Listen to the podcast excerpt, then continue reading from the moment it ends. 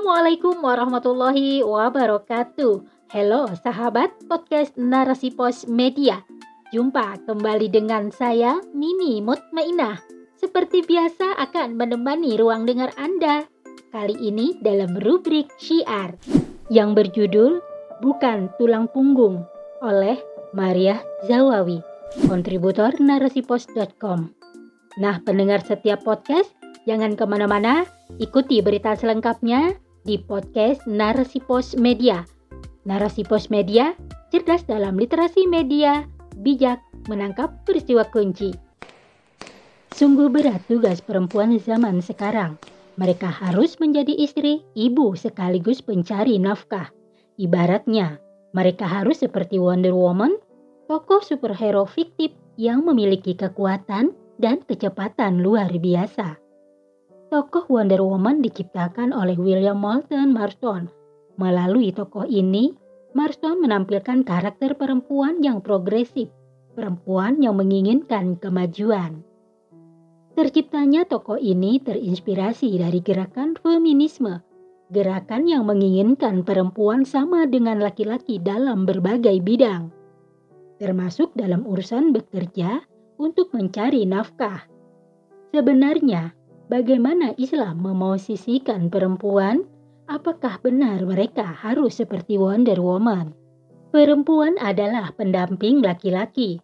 Setelah menciptakan Nabi Adam alaihi salam, Allah Subhanahu wa taala menciptakan Ummul Bashar, yakni ibu Hawa. Jika Nabi Adam alaihi salam diciptakan dari segumpal tanah, Ibu Hawa diciptakan dari tulang rusuknya.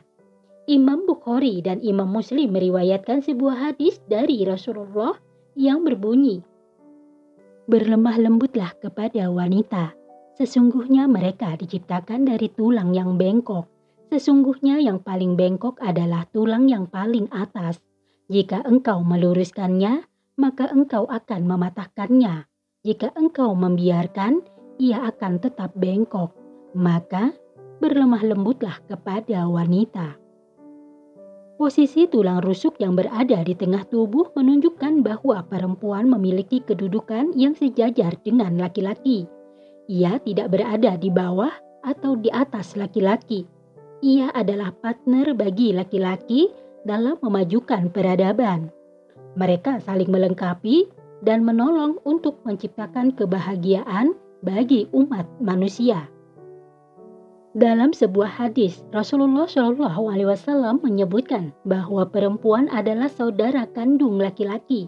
Hadis yang diriwayatkan oleh Imam Abu Dawud, Imam Turmizi, dan Imam Ahmad itu berbunyi sebagai berikut. Sesungguhnya wanita itu adalah saudara laki-laki. Layaknya saudara kandung, mereka memiliki kedudukan yang sama. Mereka berhak mendapatkan kasih sayang, Begitu pula mereka berhak mendapatkan hadiah jika melakukan kebaikan. Mereka pun memiliki kewajiban sesuai yang dibebankan kepadanya, serta mendapatkan sanksi jika tidak melaksanakannya. Seperti itulah kedudukan keduanya di hadapan Allah Subhanahu wa Ta'ala. Mereka memiliki kesempatan yang sama untuk masuk ke dalam surga. Begitu pula mereka akan disiksa jika melakukan perbuatan dosa. Hal ini telah dinyatakan Allah Subhanahu wa taala dalam surah An-Nahl ayat 124. Siapa saja yang mengerjakan amal soleh, baik laki-laki maupun perempuan, sedangkan ia beriman, maka mereka akan masuk surga dan tidak dizalimi sedikit pun. Maka jika laki-laki mendapatkan pahala karena melakukan salat, berpuasa, membayar zakat, bersedekah, atau berhaji, demikian pula dengan perempuan. Sebaliknya, jika seorang laki-laki diberi sanksi karena mencuri, berzina, atau membunuh, perempuan pun demikian pula. Tidak ada yang diistimewakan atau dikecualikan dari keduanya. Demikianlah Islam memandang laki-laki dan perempuan sebagai makhluk Allah Subhanahu wa taala yang memiliki kedudukan yang sederajat. Islam tidak menomorsatukan laki-laki dan tidak menomorduakan perempuan. Keduanya adalah hamba Allah yang setara derajatnya. Meskipun memiliki kedudukan yang sejajar, keduanya memiliki peran yang berbeda. Perbedaan peran itu sesuai dengan fitrah penciptaan mereka. Laki-laki diciptakan dengan karakter yang mengayomi dan melindungi, sedangkan perempuan diciptakan dengan fitrahnya yang penyayang, lemah lembut, serta perasa. Maka Allah Subhanahu wa Ta'ala pun memberikan kepada mereka kewajiban yang berbeda sesuai dengan fitrah penciptaannya. Salah satu kewajiban laki-laki yang sesuai dengan fitrah penciptaannya adalah memberi nafkah kepada istri dan keluarganya. Allah Subhanahu wa taala berfirman dalam surah An-Nisa ayat 34. Laki-laki adalah pemimpin bagi perempuan dengan kelebihan yang Allah berikan kepada sebagian manusia, yaitu laki-laki, atas sebagian yang lain, yaitu perempuan dan karena mereka memberi nafkah dengan hartanya. Kemudian dalam surah Al-Baqarah ayat 233 disebutkan, menjadi kewajiban bapaklah untuk memberikan nafkah kepada istrinya dan memberinya pakaian dengan cara yang ma'ruf. Maksud ayat ini adalah seorang laki-laki menjadi ayah, mempunyai kewajiban untuk memberi nafkah kepada ibu dari anak-anaknya secara ma'ruf yaitu sesuai dengan kebiasaan di wilayahnya. Tentu saja harus disesuaikan dengan kemampuan suami. Kewajiban ini tetap berlaku ketika seorang laki-laki menceraikan istrinya yang masih menyusui anaknya. Allah Subhanahu wa taala berfirman dalam surah At-Talaq ayat 7. Hendaklah orang yang memiliki kekayaan memberikan nafkah kepada istri yang dicerai dengan kekayaannya Siapa saja yang rezekinya disempitkan, hendaklah dia memberi nafkah sesuai yang Allah berikan kepadanya. Dari tiga ayat tersebut, jelaslah bahwa bekerja dan mencari nafkah adalah kewajiban suami. Tidak ada satu dalil pun yang mewajibkan bahwa seorang istri untuk bekerja, apalagi menjadi tulang punggung keluarga. Allah Subhanahu wa Ta'ala telah menciptakan perempuan dengan fitrahnya sebagai umun warobatul bait, yakni sebagai ibu dan pengatur rumah tangga. Inilah perannya yang utama, peran yang sangat dibutuhkan dalam menyiapkan generasi penerus yang hebat.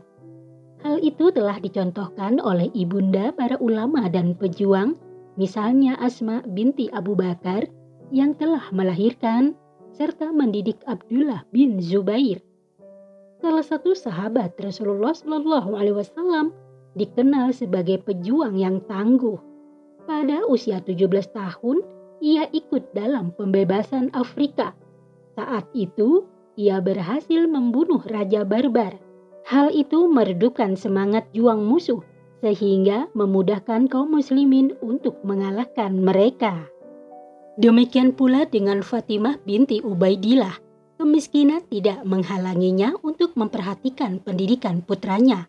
Hingga sang putra Asyafi'i berhasil menjadi seorang mujtahid mazhab yang diakui keilmuannya. Posisi sebagai umun warobatul bait memang tidak akan menghasilkan materi. Namun, posisi ini tidak akan bisa digantikan oleh siapa pun, baik oleh seorang pengasuh maupun guru di sekolah Bagaimanapun kasih sayang ibu tidak akan dapat digantikan oleh siapa pun. Sayangnya, sistem yang ada saat ini memaksa kaum perempuan untuk memberdayakan diri mereka dengan cara bekerja di luar rumah. Bahkan, tidak sedikit yang harus meninggalkan anak dan suaminya ke luar negeri. Atas nama kesetaraan, mereka harus melakukan sesuatu yang bukan kewajibannya. Padahal, tidak seharusnya mereka membanting tulang mencari nafkah, sebab mereka bukanlah tulang punggung yang harus menjadi penopang ekonomi keluarga. Wallahu alam biswab.